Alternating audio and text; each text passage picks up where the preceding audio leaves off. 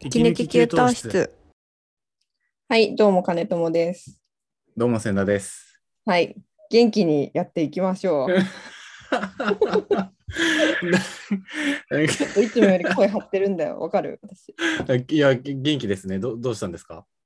あのなんか遠回しに元気ないみたいなフィードバックを千田君がしてきたなって感しじ。てい。ないですよ。 してないしてないしてないしてないしてない。あ、そう。ちょっとあれは邪推しすぎた。違います。ああえ金友さんの反省ですよね。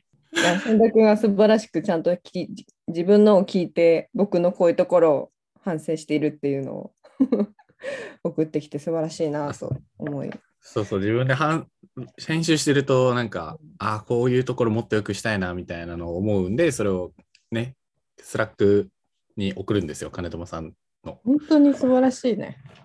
向そ上したら心金友さんが私も毎回自分の声が聞こえづらいとかテンションが低いみたいなのをおっしゃってるんで僕はそんなことはないですといいんですとそのままでっはてい言ったんです、そのままでいいんですだから 金友さんは はい。まあ、どっちにしろ元気にやっていくぞ。どうしようかな。え これ見てくださいっていきなり全然ポッドキャスト向きじゃない話をするんだけどあのツイッターを見てください皆さんこれは今何を見せているかというと折り紙です、あの私は今子供がこの間5歳になって結構折り紙でいろいろ作ってくれみたいにうんうん一緒に作ったりしてるんですけど、この間あのうちの会社の CXO の深津さんにすごい特殊な 特殊っぽい折り紙の折り方を教わって、おうあのその場にいたみんなでうん深津先生に教えてもらいながらあそうだったんでやするかっていうのをやったんです。えー、プリーツ構造って言うんですよね。はいはいはいプリーツ構造でし、調べたら出てくるのかなっていうのかな全然私は知らなかった。プリーツ構造折り紙出てるかなそもそも折り紙、折り紙の話じゃなくって、こう一般的な、なんだろう、洋服とかにも使われる。まあ、なんスだろカートとかのああいスカーうト折り目はプリーズ構造みたいなの言いますよね。ううんちなみに僕はこれ三浦織って呼んでましたね。うん。へえ、三浦さんが考案したの。これをさ、はい。言葉で説明するのめっちゃ難しいね。ああ、言語化力が問われる。 これ難しいですね。これは、なんだなんか、折り方のパターンの一一種って感じですよね。ですねですね。なんかこう、カブトムシとかではなく、そうそう、なん折ていりうんですかね紙といえば、なんか、鶴を、鶴とか、うん船を折るとかそういう感じに思うと思うんですけど、プリーツ構造というのはその折り方折り方のギザギザパターンの種類っていう感じで、これは何て言ったらいいんでしょうねこうジグザグのうん、模様みたいな感じに、うんうん立体的なジグザグみたいなものがうんうでんきうる。んむずい。もうこれはむずいですね。見てないとあれなんで、ツイッターに載せよなんか、なんかちょっとこう、違うけど、言うなれば、あの、氷結の缶の折り目みたいな、う。あああいうノリのちょっと違うやつみたいな感じですよね。あれがこうギザギザでもっと立体的なやつ。素晴らしい。それです。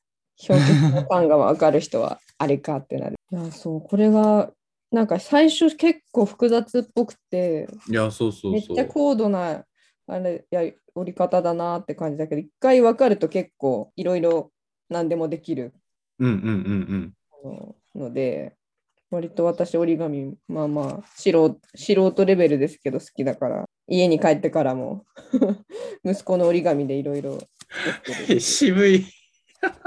いや、結構楽しい、プリーツコー面白いな。そう5歳児からも人気です。なんか、えなんかわかんないけど、かっこいいみたいな。いや、確かにすごいですよね、それ。そう。で、この、キュッと折りたためるじゃうんうんうん。ん折りたたむとめっちゃぺたんこになって、なそるれをなる広げると、こう、いい感じのギザギザの凸凹が現れるっていうのは、うん。なんかこう、あの変身するみたいな感じはでいかはっこいいいはいらしはくいはい。て、広さが。縮めたり広げたりをずっとしてる。確かに、で遊ぶの楽しいですよね、手元でそれ。うん確かに、めっちゃ遊んでたわ、僕もそれで。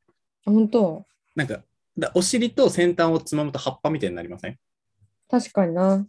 セン片片方をつまむとこうセンスみたいなうんうんうんうん。羽みたいな形にもなるしうわ金でもそそんな簡単に折れるんですか、それ。いやでも最初全然できなくってはい。おさんに でもみんなで教えてもらいながらやったあのそんなむえむ難しくないよね難しくないと思います。ちょっとじゃあリンクも貼ってみようぜひうん追ってほしいと。もう結構同じ作業を繰り返す系なのではい、確かに確かに確かなにん。か集中没頭できるというかうんうんうんうん。これ没頭することで割とリラックス効果というかうんうんうんんんんそういう。効果もあります。あの最近わかりますお大人の塗り絵とかも流行ってるじゃん。はいはいはいはいはい。そういういやーああいう系ですよね。そうそう。だからちょっと折り普通の折り紙だとちっちゃくなっちゃうけど、大きいなんかもっと大きいサイズの紙で無限にやりたいなと思う。う。うん。A4 とかでもできますしね。そうだね普。通のコピー用紙でもできるし。息抜き給湯室なんか人工衛星のソーラーパネルの畳み方らしいんですよ、元は。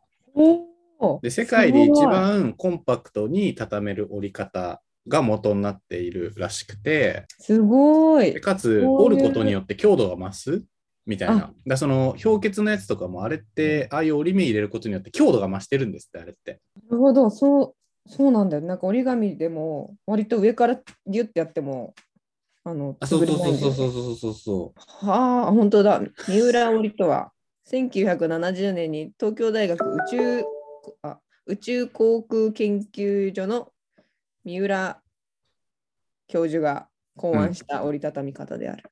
うんうんえー宇宙に使われていたとは。宇宙船か一番ら、缶中杯から、うん。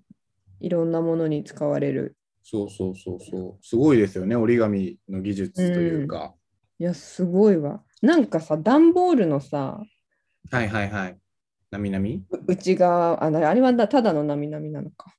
でもでもなんかそういう雰囲気感じますよね。そう、それを思い出した。 平らなものが重なってるんじゃなくて、こう、あの段ボールの内側の波々によって、なんかこうんう、うん強度が増してるみたいな。わかるわかる。そう、これ、これに感動したので、みんな、手元に紙があるすべての人にやってほしいなと。い やー、やってほしい。僕もちっちゃ何いの時紙でもできかる。 ら、実はやってて、それを、んうん。そう、三浦み織んな。君折り紙ね、折り紙キッズなんだよね。 そうそうそう折り紙育ちなんだね。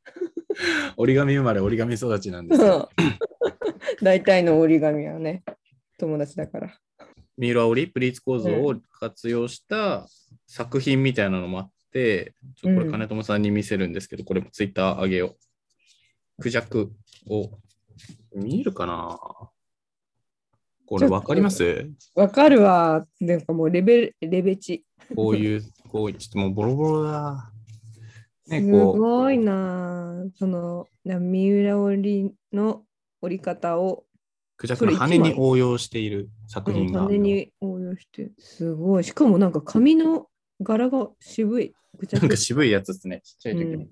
やマジで千田少年の折り紙記録すごい本格折 り紙クリアファイルが出てきたら本格折り紙折り紙キッズだったんで、その小学生の時は毎週僕図書館通ってたんですけど、うんそこで折り紙の難しい折り図を探すっていうのが、なんか日課になってて、それで見つけて、で、その図書館の本だからコピーして、ファイリング、うんファイリングをしてたんですよ。あそのファイルなんだすごいそうそうそうで、そこに、その今のクジャクの折り方があって、えですー上級者向けだよね上級編のコラム的なとこにまさにその宇宙工学で使われてますみたいな三浦織が。すごい折り方コラムもある。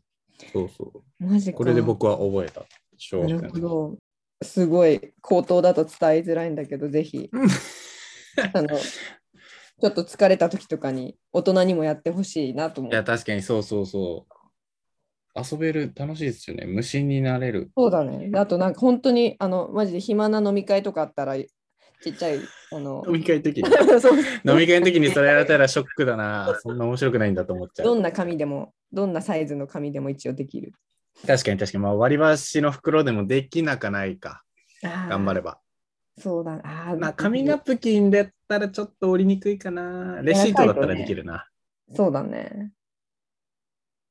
まあでも、あの縦横比とか関係なくね、そうですね。正方形じゃなくてもまあできる。うんうんぜひ皆さん、やフってリくれーズ構造やってみてください。フェリスコード そうね、みんなやるかな。いや楽しいんですけど、本当にやったらね、そう楽しい。ただ僕らが折り紙大好きすぎるだけの説はある。 やる、やんないと分かんないやつだから、すごい、そうそうそ誰もやってくれないかもしれないけど、ぜひ、やったら教えてください。う。教えてくだ さい。おこれ喜びを、楽しさを分かち合いたいから。はい。やってくれはい。